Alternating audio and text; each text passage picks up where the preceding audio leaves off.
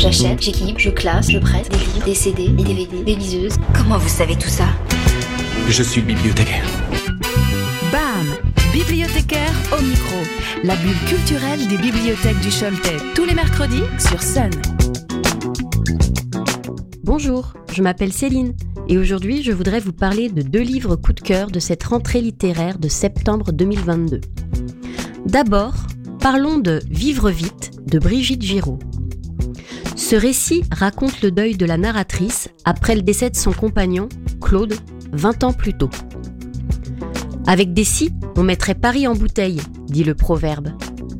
Brigitte Giraud part de ce postulat en réinventant sa vie si ce drame ne s'était pas produit.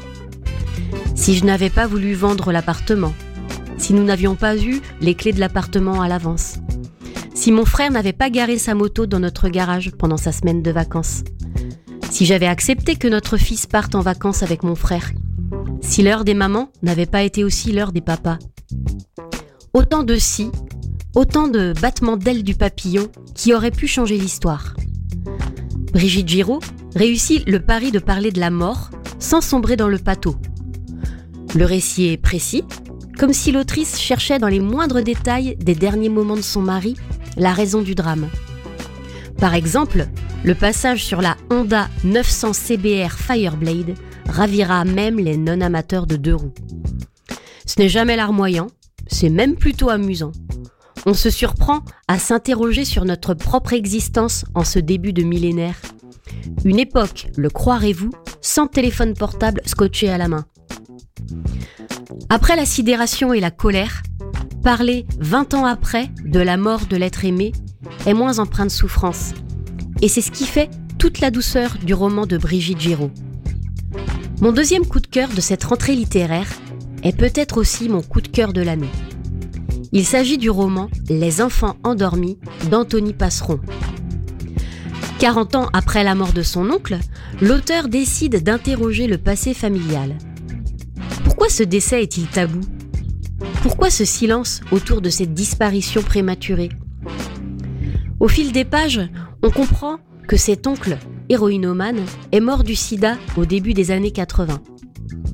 La petite histoire rejoignant la grande histoire, le récit s'attache à raconter en parallèle la découverte du virus du sida en 1982, les premiers morts, la pandémie, le rejet des malades, puis les premières avancées. Alors certes, il y a des passages difficiles.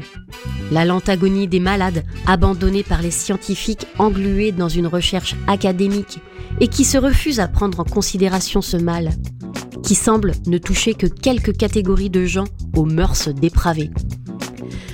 Mais il y a aussi de grands moments d'espoir.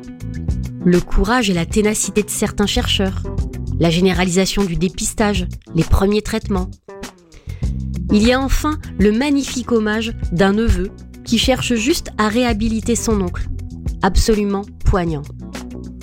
Bref, Vivre vite de Brigitte Giraud et Les enfants endormis d'Anthony Passeron, deux récits autobiographiques qui se lisent comme des romans, très accessibles et plusieurs fois sélectionnés dans les différents prix décernés cet automne. Alors, ne boudez pas votre plaisir. Retrouvez les coups de cœur des bibliothèques du Choletais tous les mercredis à 17h45 dans le Bouche à oreille.